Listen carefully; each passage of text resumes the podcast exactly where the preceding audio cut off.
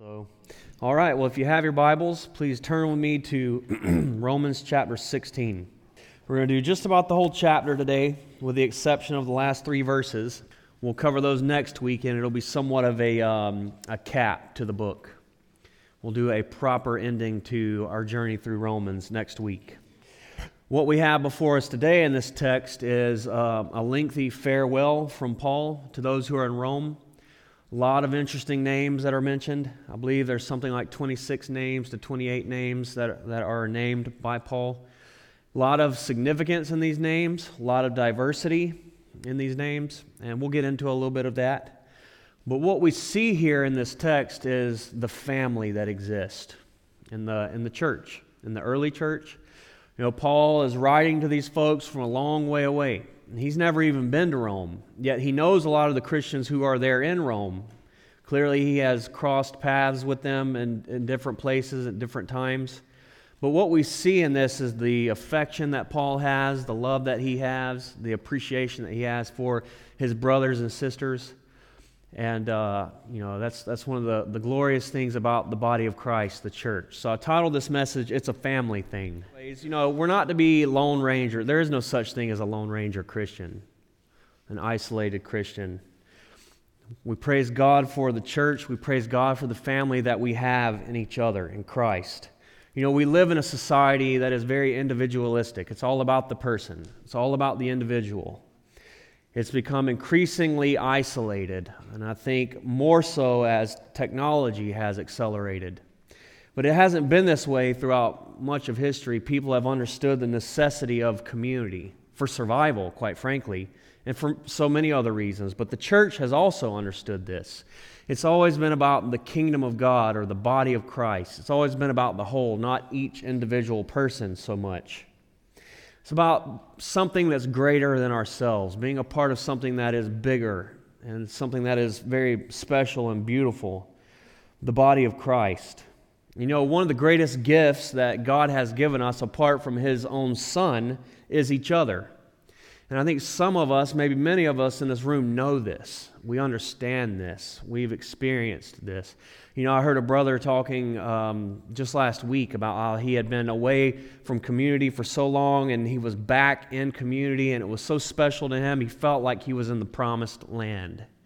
And I thought, that is so sweet, man. That is what I want to hear. And that, that's a beautiful thing. And that is what it is like in so many ways. And so it's one of the greatest gifts. You know, some people have never come to fully understand this or experience it. That was my story for probably the first five, six years of my Christian walk, just uh, bouncing from church to church, never really becoming a, a part of a body, not really getting to know people, not allowing people to get to know me, never getting past that awkward stage. You know what I'm talking about? It just is that awkward stage. And I never would get past that to the point where the people were my friends and my family and that I, I was very comfortable around them and, and vice versa. Many people are stuck in that place. Some people just don't see the value or the necessity of it. You'll hear people say things like, I don't need to go to church to be saved. Now, that's a true statement. You don't have to go to church to be saved. You're saved through faith in Christ Jesus by God's grace. Amen? But if you're saved, you're going to understand and desire and value uh, what we have in Christ as a body, as a family, as a community. It's kind of like baptism. You know, you don't have to be baptized to be saved, but if you're saved, you have to be baptized. Well, you don't have to be in Christian community to be saved, but if you're saved, you need to be in Christian community. It's just the way that it is. And some people have had bad experiences in this before. They have. And there's probably no shortage of these kinds of stories. And so they've decided they're never going to risk it again. They're not going to make themselves vulnerable. They're not, they're not going to you know, go back to a church. And I've, I've seen people in that place too, unfortunately. But, you know, there are just you know, people who will fight to the death on this. They will not be a part of a body of Christ, even if they go to church. You know, it wasn't until I started teaching here regularly that I started noticing that we had stealth church attendees. I mean, these guys would come in when the teaching started. So it was after the worship, after the meet and greet time, and they would leave before the pastor could say amen. And you see them, And I was on a rotation with Pastor Bill at the time. There was this one brother in particular, just all the time. And so I was teaching in the youth ministry uh, at the time as well on a rotation. So Bill was teaching one day, and I was coming out of the youth room, and there he was. He was sneaking out the back door. And I just grabbed him. I'm like, dude, come on. Please, just you know, be a part of the body here. I, I got him a card for a life group and tried to get him to plug in. He just wouldn't do it, you know. And I don't know why that is, but you know, there are a lot of folks that are just in that place. And I have to say, I, I prefer that over people not coming at all. You know, if, if, you, if people insist on just kind of showing up and being undetected uh, and, and sitting under the teaching of, of the word from afar, I get that. I would, I would prefer that over nothing at all, but that's just not the whole thing. It's not the full experience.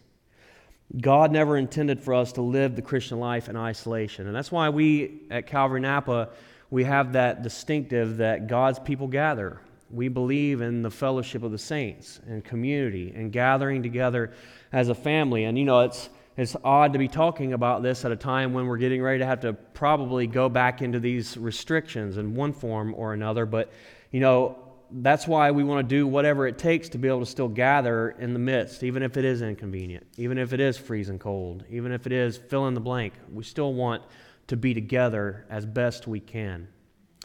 And so it's just so important. You know, an, an, isolated Christian is a contradiction in terms. Those words just don't, don't fit together. A Christian that isolates is in dangerous territory. Proverbs 18:1 says, "A man who isolates himself seeks his own desire. He rages against all wise judgment or wise counsel." So when you see someone isolating, that's usually a, a bad sign to be together, to love God's people, to love God's children. That indeed is a marker that we have passed from death to life. You know, I've, I've known Christians who, who kind of boast about their disdain for other Christians. They'll say things like, I love God, but I hate his children. And you know, that's you could laugh at that and maybe even think that's a little cute, but that is that is a, a really sad statement. Uh, there is something deadly wrong with that kind of thinking. Undoubtedly, God's people have misrepresented him and continue to do so more oft than I think any of us wish uh, would happen. But that, that, you know, we're messed up people, are we not? None of us are ever going to represent God, you know, fully as, as we wish that we would. It's just part of it. But the Bible says that one of the markers of having passed from death into life is loving each other, loving God's children. 1 John 3:14 says that. We know that we have passed from death to life because we love the brethren. It says he who does not love his brother abides in death. And so this is serious.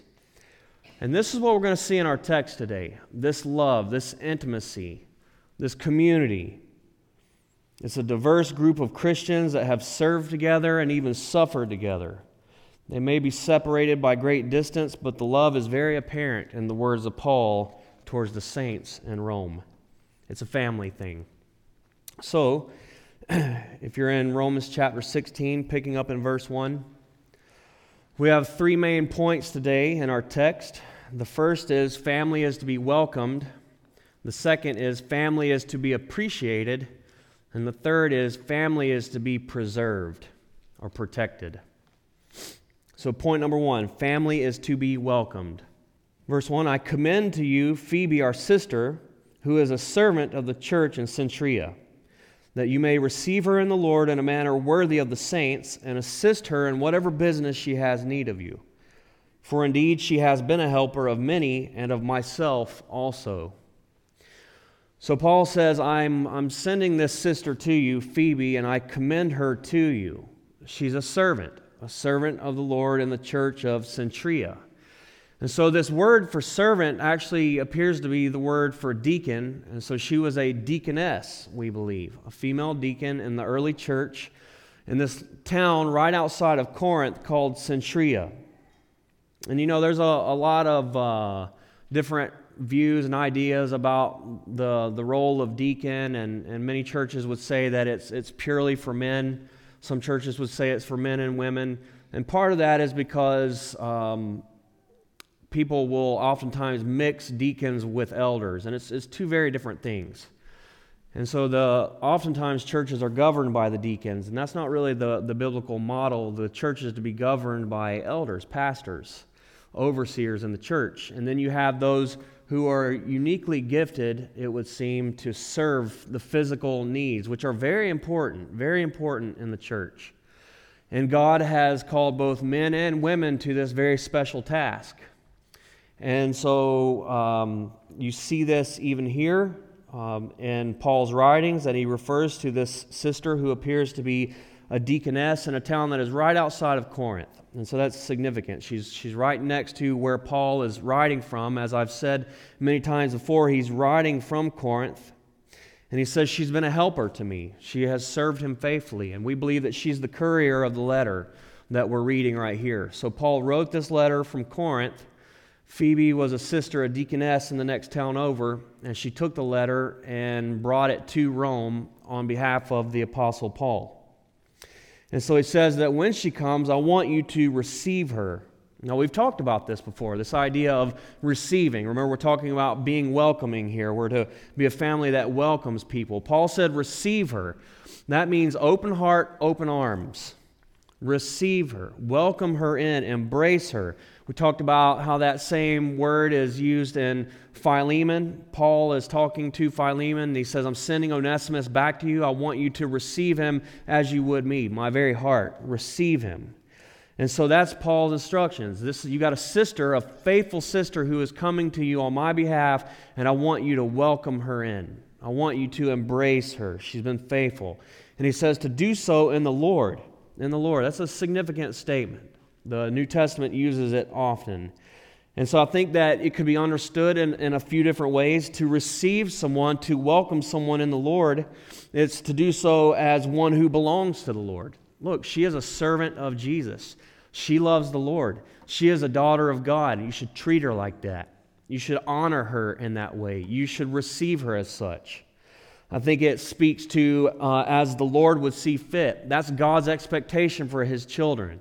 We are to receive his people. We are to receive one another in his name. That's what God expects. And I think that you could also say that this in the Lord uh, means as you would the Lord himself. As we would receive the Lord, we should receive his children with, with welcoming arms, with warm embrace. Paul expects the Christians there in Rome to welcome Phoebe when she comes.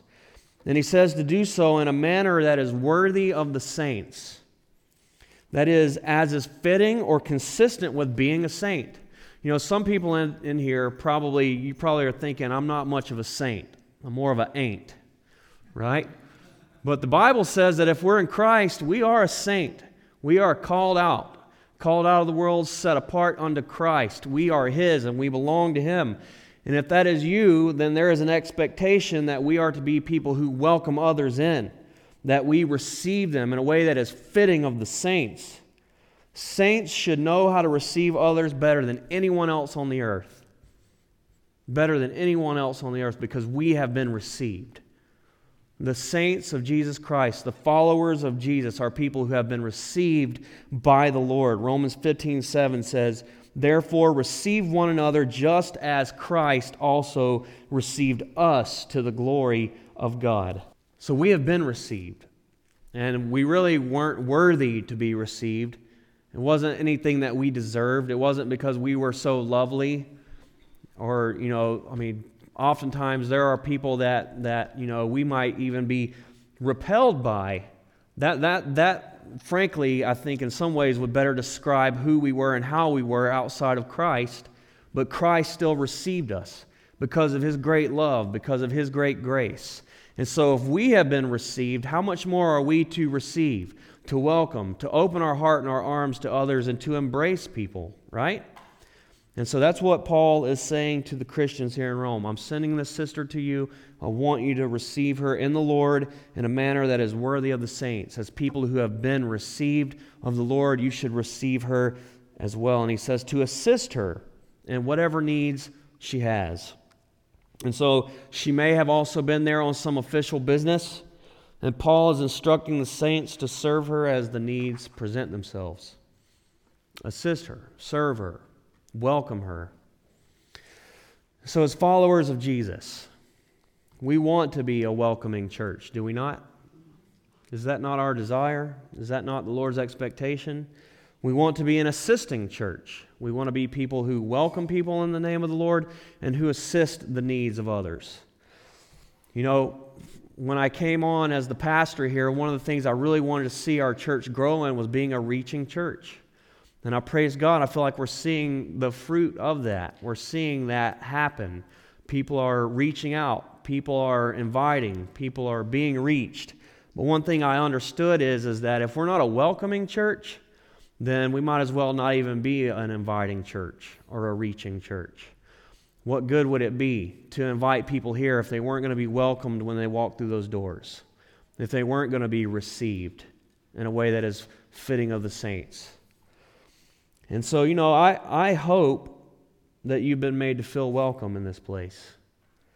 I hope that we are a church of welcoming people, that, that you are welcoming others. And honestly, I've been so encouraged to see, and I would say that we are that. You know, I've been welcomed. I got to tell you, I was welcomed in such a special way when I came here.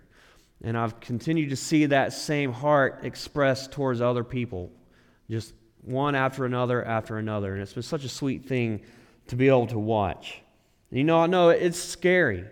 It's scary for all of us, I think, to reach outside of ourselves and to try to engage and interact with other people that we don't know. Can we, can we admit that? Can we acknowledge that? But as I've said before, it's so much scarier for the new person that's walking through the doors to do that. So we all know each other. We have the advantage of being familiar with each other already. So it's so much easier for us to get outside of ourselves and to be those who welcome other people. And so that was Paul's expectation for the Christians there in Rome, and that was his expectation for them towards Phoebe. This brings us to our second point family is to be appreciated. You know, as I have said already, Paul really loved his brothers and sisters, and it was very obvious. We see this in the text. We're going to see now Paul begins to greet all of these people, and as I said, he, there are like 26 names mentioned here approximately. And he goes out of his way to say something kind about most of them. And so, you know, in, in the past, I think I've talked a lot about how when we do things for the Lord, when we serve the Lord, we shouldn't be doing it for recognition. We shouldn't get our feelings hurt if we don't receive some sort of applause or thank you or, or if we get overlooked somehow. And, and that's, that's a true statement. But you know, I think I could go too far with that. I think there's something that's really special about being appreciated. I think everybody desires to feel appreciated on some level. And to be that kind of person, to show appreciation towards one another, that's just part of building up. That's part of encouragement in the body of Christ, is expressing appreciation one to another, welcoming each other in the name of the Lord, appreciating each other for, for all of the different things that, that each person brings to the body of Christ. And that's a special thing. It's something that we are to do. And you know, sometimes maybe you feel like you haven't been appreciated or people aren't being very friendly to you. You know, that's, that's something that you hear at, at times in the church is people haven't been that friendly to me. And you know, my response to that is, are you being a friend to somebody else? Are you being friendly? You know, sometimes we can get caught up on, on feeling like we're not appreciated or people aren't being very friendly to us when you know, and maybe even I'm going to leave this church for that, that reason. I'm going to go somewhere else. But the, the answer truly scripturally is, is you need to be an initiator. And so we need to be friendly. Proverbs 18:24 says a man who has friends must himself be friendly, right? It makes sense, does it not? And so we want to be people who show appreciation one to another. I mean, first and foremost, we appreciate the Lord. We appreciate the Lord for who He is and all that He has done for us. We worship Him, but then we appreciate each other. Where I'm from, we say, appreciate you. Appreciate you. That really caught on. Pastor Bill used to love that. And so he, he really got kind of stuck in that appreciate you. And the response would always be appreciate you. That's how that works. So appreciate you, appreciate you. And so we want to be a church of appreciators. And so that's what we're going to see here. Paul really appreciated his brothers and sisters in Rome. So we're going to get into this list of names before us. I don't want to spend too much time, I don't want to get too lost in the weeds here. Uh, but there are a lot of names that are mentioned and some, some very significant names, we think. Now, some of this is speculation. It's neither here nor there, but as you read different commentators and historians and, and people of the like, there's a lot of agreement on who some of these people may actually be in this time and place in history. And I think it's, it's interesting to simply make note of. So I will do that as we go. So here we have under family is to be appreciated, A, this is verses 3 through 16, greetings from Paul to Rome. So, verse 3 Greet Priscilla and Aquila, my fellow workers in Christ Jesus, who risked their own necks for my life, to whom not only I give thanks, but also all the churches of the Gentiles. Likewise, greet the church that is in their house. Greet my beloved Epaenetus, who is the first fruits of Achaia to Christ. So, first up here, Paul mentions Priscilla and Aquila, and these names should be familiar to you. We, we do see this couple several times throughout the New Testament, and Paul first met them in Acts chapter 18. Paul was on his second missionary trip. He was in Corinth, and he came across this couple here. Now, the reason that they were there is because there had been some kind of an uprising that took place in Rome amongst the Jews at this time, and Emperor Claudius banned all the Jews he, uh, he just kicked them out, expelled them from Rome. And there was a, uh, a, a, historian, I think his name was Suetonius. Please forgive me if, if, I, if I got the name wrong or mispronounced it there. But he, uh, he spoke of this, this rebellion that happened there. He said that it, it was over somebody by the name of Christus. And uh, we, we believe that to be a reference to Jesus Christ, and he mispronounced the name, kind of not even really knowing who the guy was or what this was all about. What we believe was happening was that people were coming to faith in Christ in Rome in extraordinary ways, and the Jews were getting very upset about this in the synagogues, and there was finally a riot that took place. So Claudius just said, All right, you're all out. And he dispelled the Jews from Rome at that time. And, and so Priscilla and Aquila ended up in Corinth. And by God's providence, they crossed paths with Paul. We know that by trade, they were all tent makers. And so Paul worked alongside them and served alongside them, and they were such a blessing to Paul's ministry and to many others. Paul says of them that they were his fellow workers in Christ Jesus and that they risked their own necks for his life. We don't know exactly what he's referencing there, but uh, it could be a riot that happened in Ephesus because immediately after that, Paul left Corinth, went to Ephesus, and they, they went with him. And there's much more that we could say about this couple, but we know that they were near and dear to Paul's heart. They served faithfully alongside Paul. Paul thanked them and he said, along with all the other Gentiles. So they had clearly had a far reaching um, impact on a lot of folks around them. And then Paul says, greet the church that is in their house. So they, they opened their home up. And so at that time, they didn't have buildings, they didn't meet in buildings like we, we would here. And so it was a, a, much smaller and intimate kind of setting, but the Christians would meet in other people's homes. And Priscilla and Aquila had opened up their home, and they were a house church there. And so, well known among the saints, and Paul honors them and he expresses his appreciation for them. They're clearly back in Rome at this point, and so that ban had been lifted. And many of the Jews that had been expelled out of Rome have now come back to Rome. And then Paul says, Greet Epaenetus, who was the first fruits of Achaia, which most likely he was the first person that came to Christ there in Corinth amongst Paul and Priscilla and Aquila. And now he is back in Rome with them. And so Paul has a very special place in his heart for this, for this guy because he was one of the first converts there in Corinth with Paul. Paul goes on in verse 6. He says, Greet Mary, who labored much for us. Greet uh, Andronicus and Junia, my countrymen, who, uh, and my fellow prisoners who are of note among the apostles, who also were in Christ before me. So, Paul mentions this sister by the name of Mary. We don't know anything else about her except that she labored much for Paul. And then Andronicus and Junia. This could be um, a husband and wife. It's, this could be two male names. We're not sure. Junia could be a male or a female. Um, but Paul says that these are his fellow countrymen. They were clearly Israelites. They may have even been of the same tribe as Paul, uh, a Benjamite. But he says that they were fellow prisoners. So evidently they had uh, been incarcerated with Paul for, for some time. And so he had a special bond with them for that reason, you know. Paul uh, spoke often. You know, it just seemed like a bunch of, of Paul's friends were from prison. You know, he had a lot of homies from prison.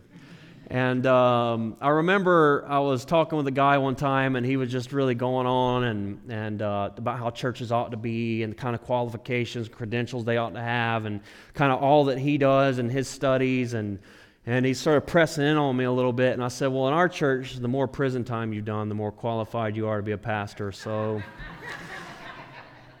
didn't quite know what to do with that one. And so uh, you know, that's just it. With Paul, so many of his uh, fellow laborers were, were fellow cellmates. And he says that they were noteworthy among the apostles. That's a huge commendation right there, that the apostles knew who these folks were, that they had served in such a way that they had that kind of reputation.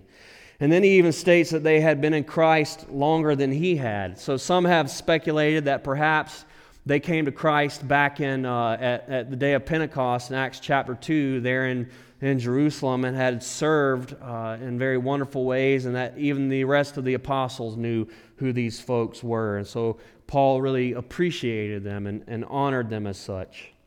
Verse 8 it says, Greet Amplias, my beloved in the Lord. Greet Urbanus, our fellow worker in Christ. And Stachys, my beloved. Greet Apelles, approved in Christ. Greet those who are of the household of Aristobulus. Greet Herodion, my countrymen. Greet those who are of the household of Narcissus, who are in the Lord. So, another, another little chunk here of names. Amplias, my beloved in the Lord. So, this was possibly a slave in Caesar's household. There is some ornate tomb uh, amongst the catacombs, and it has this, this inscription on it of Amplias. And there are many people who, who believe that they have good reason to believe that it's this actual guy mentioned here. We don't know that, obviously, but some people believe that. And then we have Urbanus. He says, My fellow worker in Christ. Now, this was a very common slave name, and we see that. A lot of these names here that Paul mentions are, are very common slave names, and I think there's something very significant about that, and I'll kind of come back to that in just a moment. But then we have Stachys, my beloved, and this was an, a very uncommon name. Again, possibly of the household of Caesar, and this would be a person of great prominence, it was believed. And so you had folks who were slaves, you had freedmen, you had people that were uh, very high in status, and the people of society who were, who were nobodies in, in society's eyes. There's a, a Latin term, I'll, I'll, i think I'll mention it next week in my sermon. I can't remember if it was a Latin term or not. Please forgive me. But basically, the idea is, is they are people without a face, is the idea. They're, they're not people, they have no personality. That's the way they were seen. But not with Christ, not in the church. The ground is absolutely level at the cross. And so, in man's eyes, you may have people are, who are of great you know, stature and status but then you have people who aren't but they're all it's all level with jesus. It's the, the great equalizer if you will. And so small or great paul he he commends them all before the lord. He greets them all. And then apelles here approved in christ. That literally means tested and proven uh, kind of the authenticity. And so we don't really know what that means, except something had happened that uh, tested him greatly and he withstood the test. Possibly some sort of horrific persecution that he, he uh, faced and he passed the test and he was a proven man. People knew who he was uh, for, for this reason. And then, then the, the household of uh, Arist- Aristobulus, I, I keep can't keep up with how, how I want to pronounce these names. I, will have it in my head, and then I go to read it, and I'm like, you know, Aristobulus. It's been said that he was the brother of Herod the Great, or excuse me, Herod Agrippa the First, the grandson of Herod the Great. Does anybody in here remember who Herod the Great was? He was the one who tried to have all the children killed to take out baby Jesus. That, that was Herod the Great. And so this guy is believed to be the grandson of Herod the Great. But it's his household that is, is mentioned here, not, not him. And I think there's some significance to that. And then those who are of the household of Narcissus, how would you like to have that name? And we know something about this guy. He was a rich, influential man who made his fortune by way of bribery through close association with the Emperor Claudius. In that time, he was a secretary. People wanted to have. Uh, have FaceTime with this emperor, and he could facilitate that at, at a price. And so he was, he was um, a crooked guy, but he was very wealthy, very influential, and his household is also mentioned here. So uh, it, we don't believe that Aristobulus or Narcissus were believers the, in the Lord, but it was people in their own household, their families, possibly even slaves. But these, again, are the people that Paul is greeting. And then verse 12, he says, Greet Tryphena and Tryphosa, who have labored in the Lord. Greet the beloved Persis, who labored much in the Lord. So, Tryphena and Tryphosa, it literally means delicate and dainty. And it's believed that they were probably twins, uh, at the least sisters. And, it's, uh, and then Persis is mentioned here, which literally means Persian woman. And it was said of, of these ladies that they had labored much in the Lord. So I think, you know, could be a little bit of a play on words here that, you know, they were delicate and dainty until they came to Christ, and now they were hard workers. They, they labored much in the Lord. And, and this, this idea of laboring here, it's, it's until one's energy is ex- completely exhausted, expended, just labored to the point of absolute exhaustion. That was, that was um, what was you know said of, of these women and their, their ethic and serving the Lord and serving Paul, and he showed appreciation to them for that. He really encouraged them in that. And then we have verse 13 here. This is really interesting. Greet Rufus, chosen in the Lord, and his mother and mine. So many people, if not most people, believe that this Rufus here is the son of Simon the Cyrenian. Anybody know who Simon the Cyrenian is? You remember him? He was the guy that carried the cross of, of Jesus when Jesus couldn't carry the cross beam anymore. In Mark chapter 15, verse 21, now Mark is writing, uh, we believe, from Rome, this book, this gospel.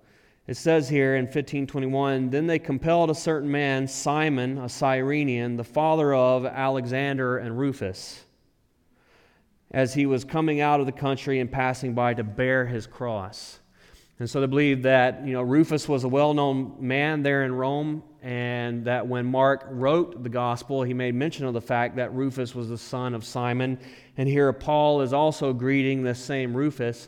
And that's just so fascinating to me that this guy would have carried the, the cross beam for Jesus right there and then to go back home, undoubtedly, his wife clearly came to the Lord because Paul commends Rufus's mom as his own mother. You know, he greets Rufus's mom and says she's like my mom too.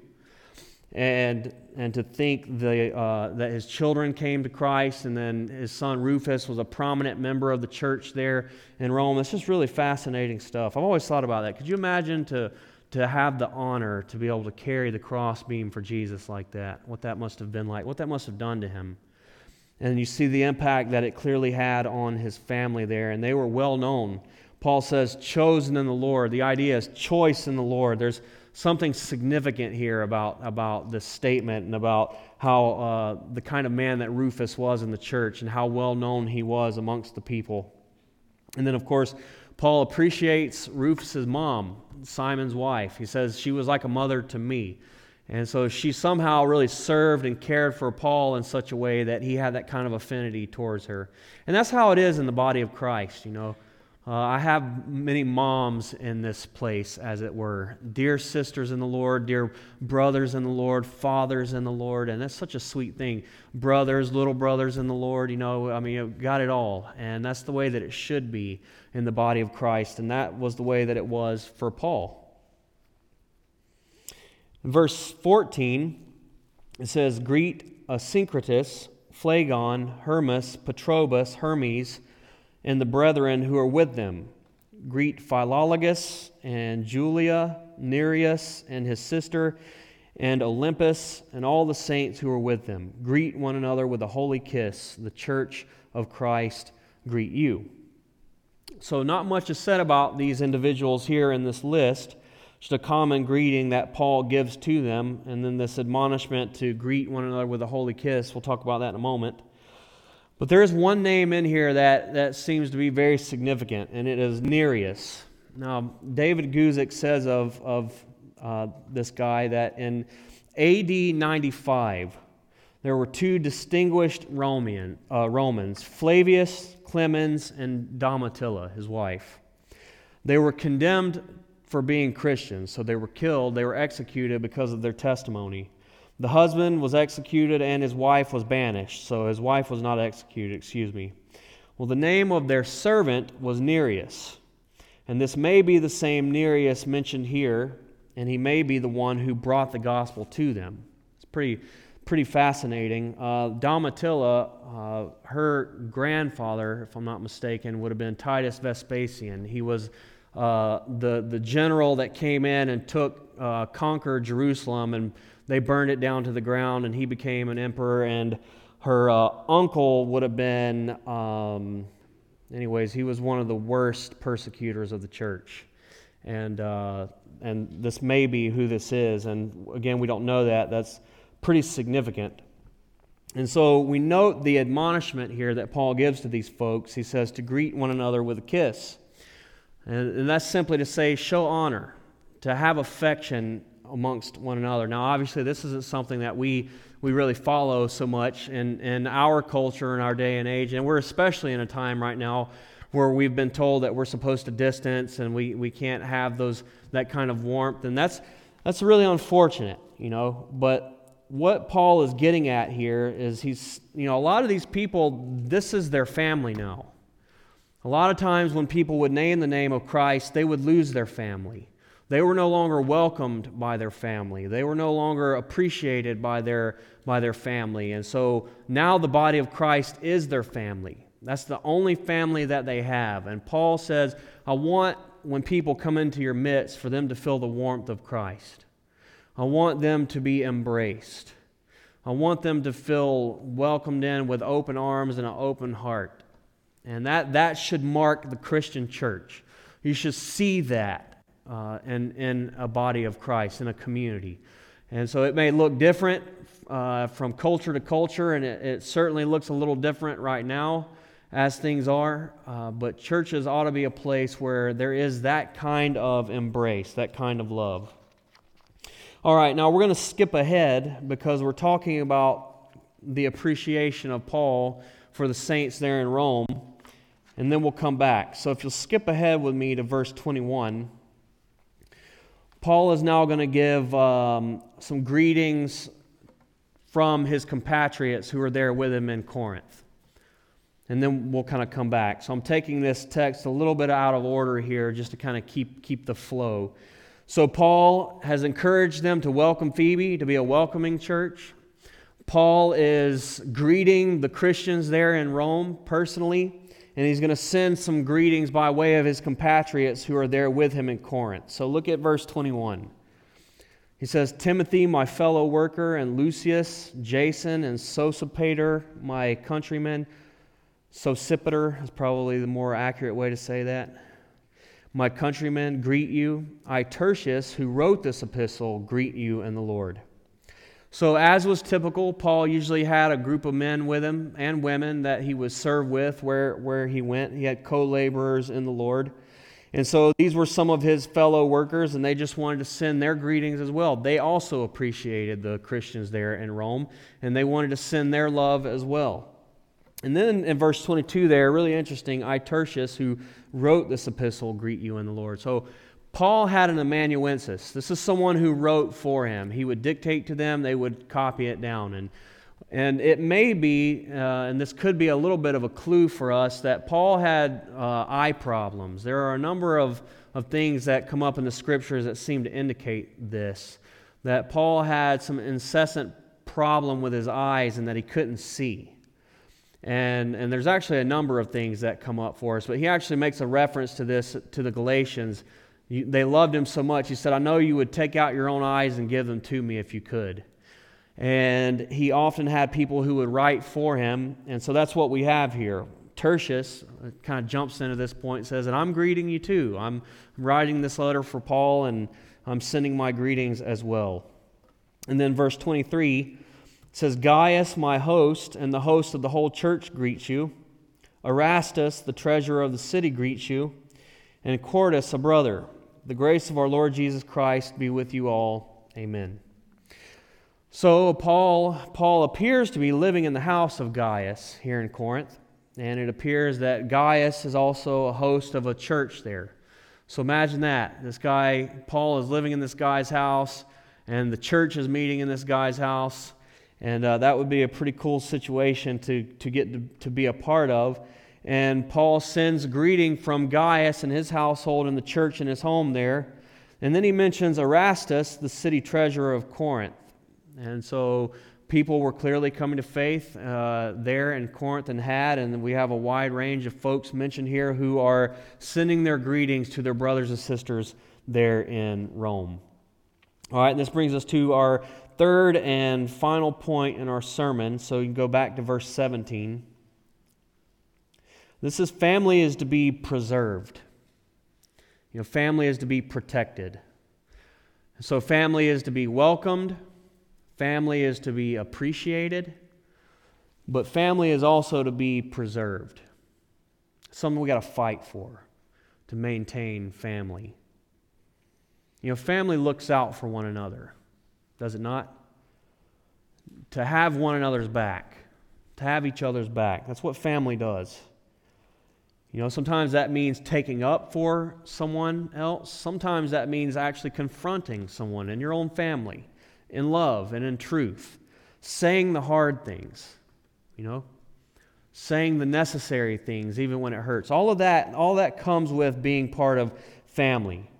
But here I think what Paul is getting at is, is for the sake of preserving family, there has to be an individual strength and a corporate strength that comes through doctrinal purity and strength of character. So that's kind of the idea here. Paul, some people feel like this is kind of an awkward point in the text. He goes from this greeting to this warning, but it makes absolute sense. Paul is expressing his love for these people who are his brothers and sisters, and then he would immediately go into, therefore, he would warn them. He would warn them about how to maintain and preserve that unity and that family that they have there. And it comes in doctrinal uh, purity and strength of character. So, first thing we see here in verses 17 and 18 is family is to be preserved through purity of doctrine. Verse 17. Now I urge you, brethren, note those who cause divisions and offenses contrary to the doctrine which you learned, and avoid them. He says, I urge you. This is a, this is a, a very heavy word. It's, it's a serious and urgent plea. And he says, I want you to note those who cause divisions and offenses among you. Mark them out. Take note of who they are. Pinpoint who they are. See, unity in the body of Christ was something that was so very important to Jesus, important to Paul, it's important to us for the life and the vitality of the church. Unity. Can't have community without unity. It's a precious thing. It's something that is to be fought for, protected, and preserved. And Paul warns them to mark those who would do, uh, do damage to that in the church. He says, I love you, you love me. I greet you in the name of the Lord, and I want you to watch out for people that would come into your midst and try to do damage to that, to that family, the, the family bond that is happening. You know, this may sound harsh to some people, but it's imperative. You know, sometimes people, I'm surprised that people get offended when you name names of people who are clearly, clearly charlatans and false teachers who are spewing the worst of the worst false doctrine. And they, they just the kind of reproach that they bring on the name of Christ. And then you mention somebody like that and you say, watch out for that person, and people can actually take offense at that. But Paul says you need to point them out, you need to mark those people. And he says that they come uh, contrary to the doctrine which you learned. So, teaching is the issue, false teaching. And so, we have to take seriously false teachers and false teaching in the church. You know, faulty doctrine and the philosophies of the world that creep in. And that stuff is just prevalent. You know, I mean, there's a lot of false teaching going on out in the church abroad right now, but more than that, it's the philosophy of the world. And it's never ending. And there are all of these very, you know, new, if you will. I mean, there's nothing new really, but there's there's all of this this new movement afoot out in the world, the philosophy of man that is being crammed down the church's throat. You know what I mean? And people are falling for that stuff. People are eating it up, and it will do damage to the church. Colossians actually talks about that. You know, the traditions of men, the philosophy of, of the world around us, and to not be deceived by that stuff. And so we're told to note, note that. Be vigilant. Watch out for it. Take it seriously. Don't be duped by it. Be, be aware of these things. You know, my pastor in South Carolina used to say, we need to think critically. He said, don't be a critical stinker, but think critically. And that, there is so much wisdom in that, folks. You need to think critically. Are you, do you think critically about what you believe and why you believe it and the kind of stuff that, that is going on out in the church, abroad, in the world that we live in? Or do you just buy anything? Are you blown away by any wind of doctrine that blows through the church? This is so important for us if we're going to preserve community and unity and family in the church to protect one another with these kinds of things. He says in verse 18, For those who are such do not serve our Lord Jesus Christ, but their own belly. And by smooth words and flattering speech, they deceive the hearts of the simple. So he says, These people, they don't serve the Lord, they serve themselves. They serve their own bellies, their own appetites. And he says, They deceive the hearts of the simple. They take advantage of the vulnerable. They do so with smooth words and flattery. And I've seen this and heard this so many times over the years. You know, people that are deceived by this stuff and they give their money, they give all that they've got to these people out there, these hucksters and charlatans and, and, and health and wealth and prosperity people and all of that stuff. And so Paul says, watch out because they come with smooth words and flattery. You know, deceivers don't often look like the devil. They just don't. They, they, they look believable. They, they look and sound convincing. They're good salesmen. They win people over. They come with plausible and persuasive teachings.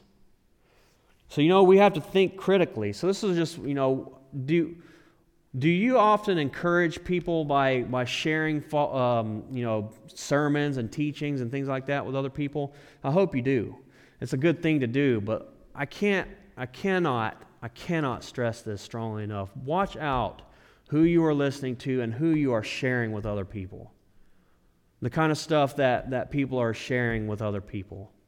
You know, I, I like to listen to a number of different folks and I'll listen to people in different streams, but I'm very careful about the kind of stuff that I'm taking in. And I, I, need you to be very careful about the kind of stuff that you guys are taking in and sharing with other people. All right, uh, B here preserved through strength of character, verses 19 through 20. He says, For your obedience has become known to all. Therefore, I am glad on your behalf, but I want you to be wise in what is good and simple concerning evil. So he says, Your obedience is known to all. You got a solid reputation. You got a solid reputation. Paul said, For that I am so glad. And in that I do rejoice. But there's more. There's more. He says, I want you to be wise in what is good and simple in what is concerning evil.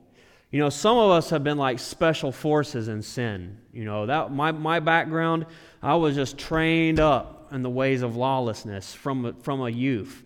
And so I feel like I, I was a, you know, Navy SEAL and wickedness. You know what I mean? And I think that there are people that can relate with that.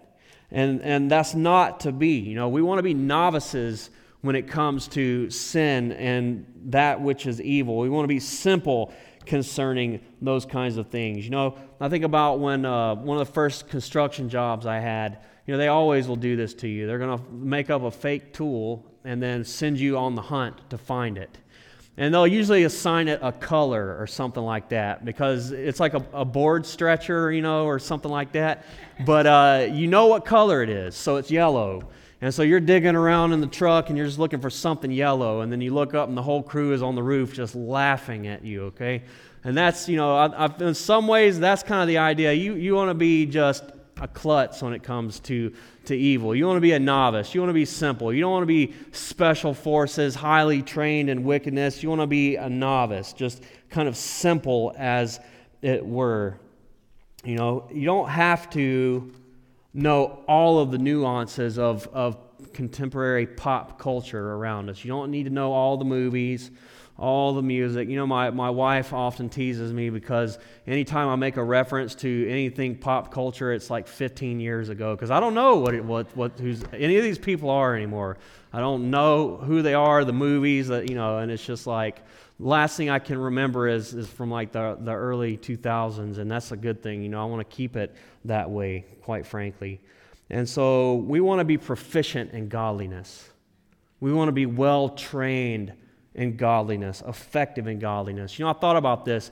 There was another crew I used to work with, and, you know, we would oftentimes cut up with each other and and so we would always tease each other and always making jokes at each other's expense. And it became like a game, and we're always trying to one up each other. And you get better and better at it as you go. And then finally, one day it dawned on me I'm getting way too good at cutting people down here. And I got really convicted. And I thought I would rather be very proficient in building people up and encouraging each other. I don't want to be proficient in how to tear them into a hundred pieces, right? And so, you know, that just really stuck with me. You know, I want to be proficient in godliness. I want to excel in godliness, building people up.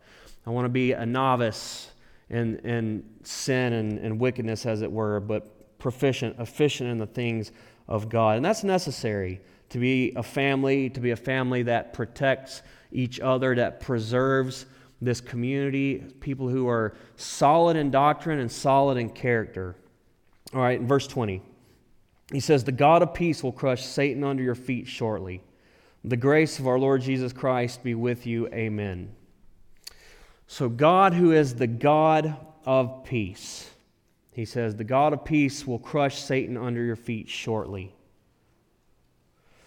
You know, the God who is the God of peace, I love that. You know, we, there was a time when we didn't know peace.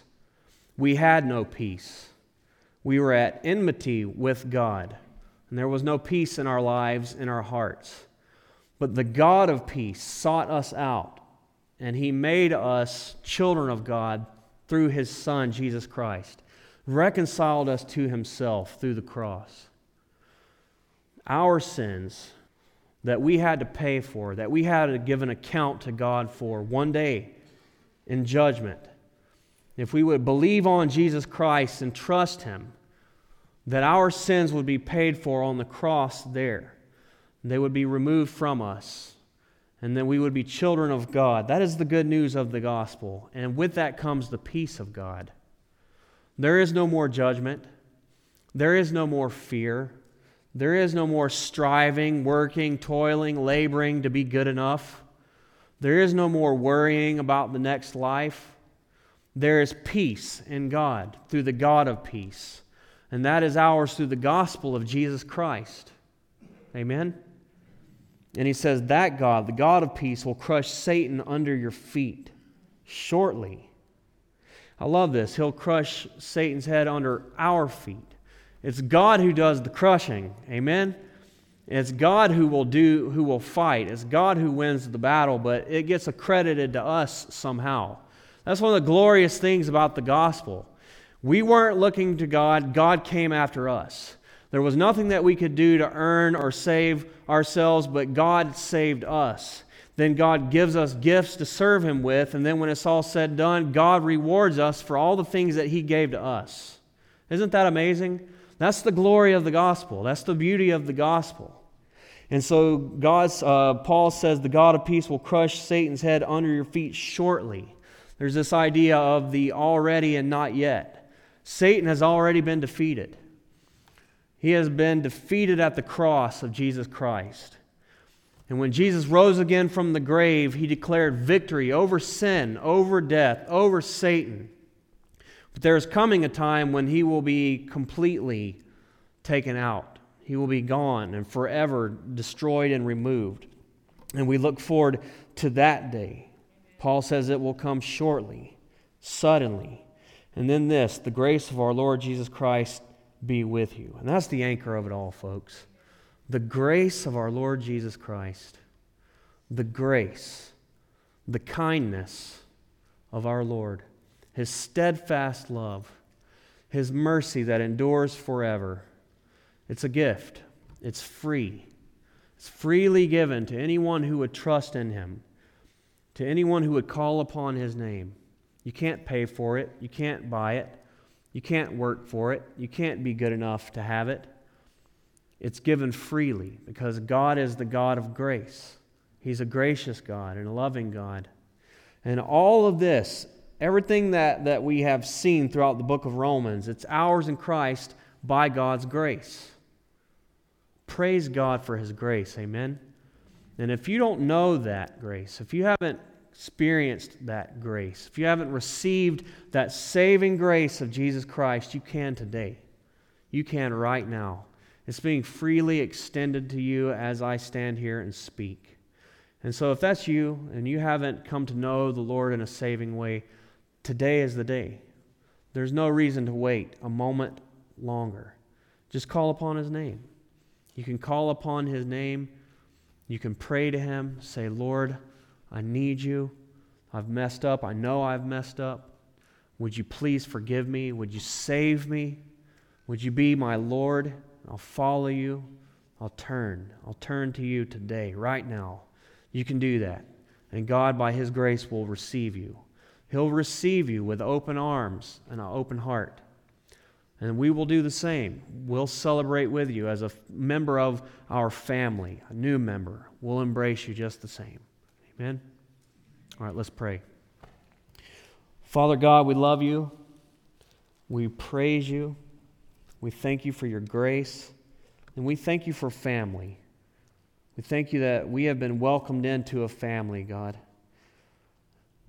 Thank you for uh, this appreciation that, that we experience and express one to another as members of God's family.